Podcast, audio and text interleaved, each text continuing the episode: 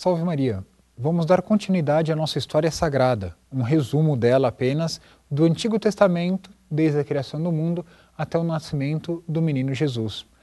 Havíamos parado na vocação de Abraão, quando ele e seu sobrinho Ló têm que se separar. Ló vai para Pentápolis, que são essas cinco cidades nas quais está Sodoma e Gomorra, e Abraão vai para outra região com sua esposa Sara.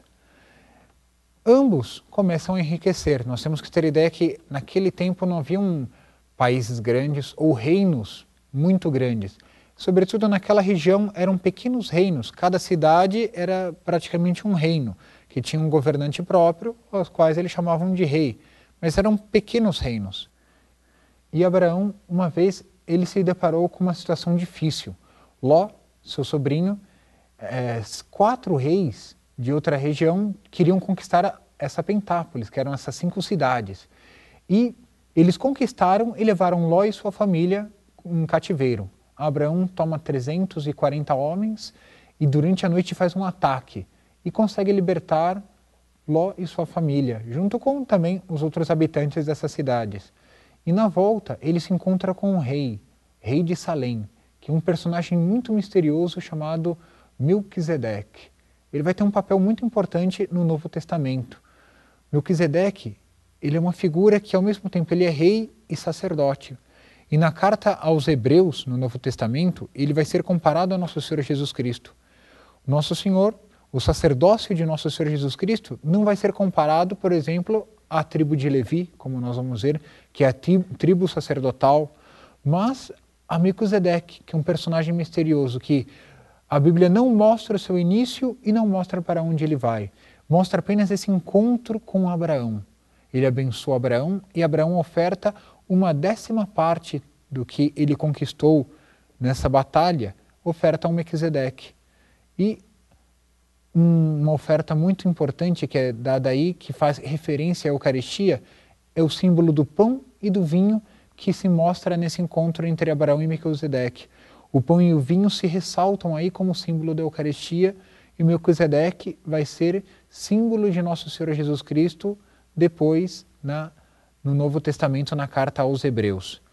Certo dia, Abraão, sentado à soleira da porta, e vai dizer a Bíblia, no horário mais quente do dia, provavelmente ao meio-dia, ele avista três homens aproximarem-se. Eram três anjos de Deus talvez com uma referência velada ainda à Santíssima Trindade, mas nada é, às claras, isso deve ser revelado só com nosso Senhor Jesus Cristo, mas provavelmente são três anjos com um formato humano que se aproximam, Abraão se levanta e pede com que eles entrem e aceitem a hospedagem, inclusive para comer e se recompor da viagem que estavam fazendo.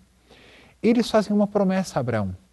Sara, a esposa de Abraão, dali um ano seria abençoada, ela que era estéril e já tinha uma muito boa idade, ela seria agraciada com um filho.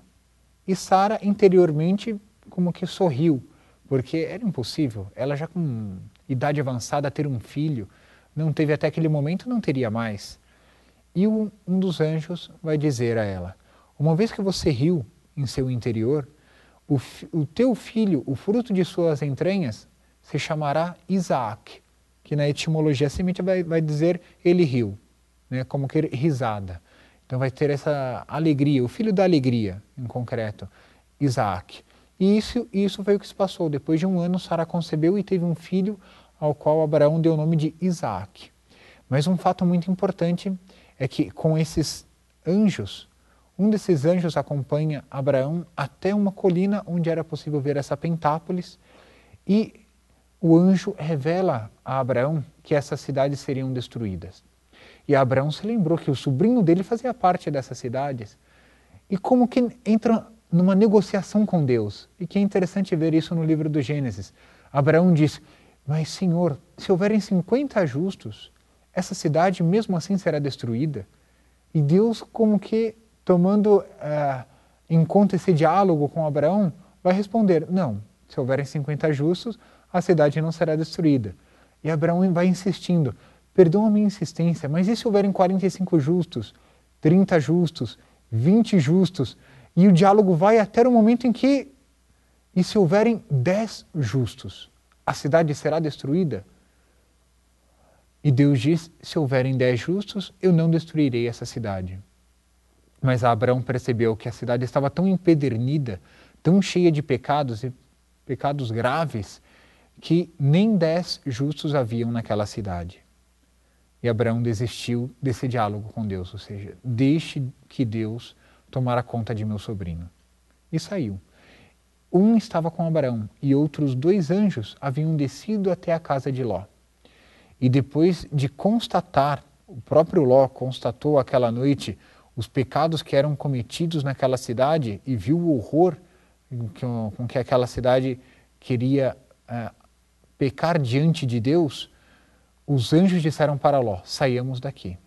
Se outros parentes teus que moram nessa cidade não acreditaram no aviso de Deus, saiamos nós. E eles tomaram Ló e sua família, suas duas filhas e sua esposa pela mão e se retiraram da cidade. E aqui vem um fato de uma teologia muito bonita. A esposa de Ló, ao fugir da cidade, olhou para trás e narra-nos a Bíblia, ela virou uma estátua de sal. Talvez pela ciência seja difícil explicar como um ser humano virou uma estátua de sal. Por um ato milagroso? Pode ser.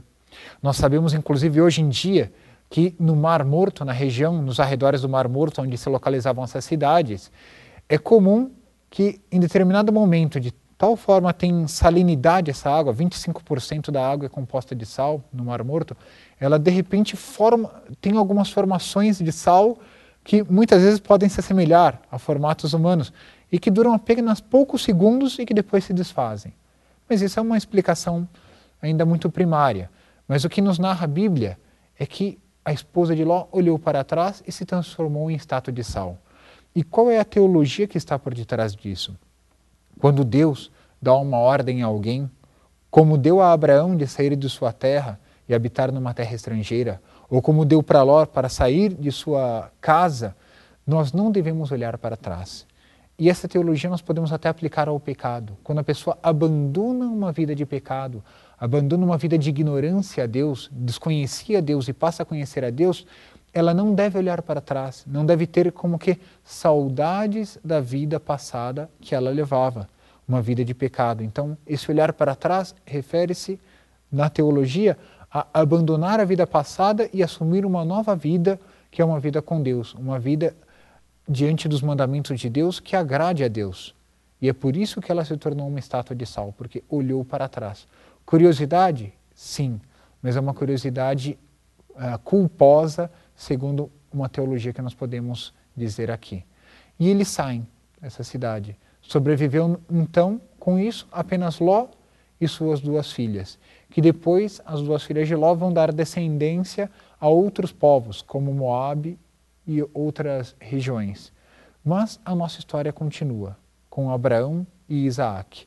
Abraão viu Isaac, que era o fruto de suas entranhas, ele já velho, já com quase seus 100 anos, ou ultrapassando seus 100 anos, ele viu seu filho crescer e Isaac, quando tinha perto de seus 10, 12 anos, Deus dá uma missão para Abraão, talvez uma, a missão mais terrível que se possa dar para um pai. Tome o teu filho, vá até um monte que fica três, dois, três dias de caminhada, Monte Moriá, e ali sacrifica teu filho Isaac, que era a menina dos olhos de Abraão, era o que havia de mais precioso para Abraão, devia ser cheio de vida, todo ele loquaz, todo ele é, muito inteligente, uma inteligência luzidia. Tome o teu filho, e vá até esse monte e ofereça-o em sacrifício para mim. Abraão, mais uma vez, obedece à voz de Deus. Toma o filho, toma mais dois servos, um jumento, põe a lenha e vai nos seus dias de caminhada. Imagina a dor, a dor que Abraão experimentou ao caminhar com seus servos e com seu filho, sabendo que o filho seria a oferta em sacrifício.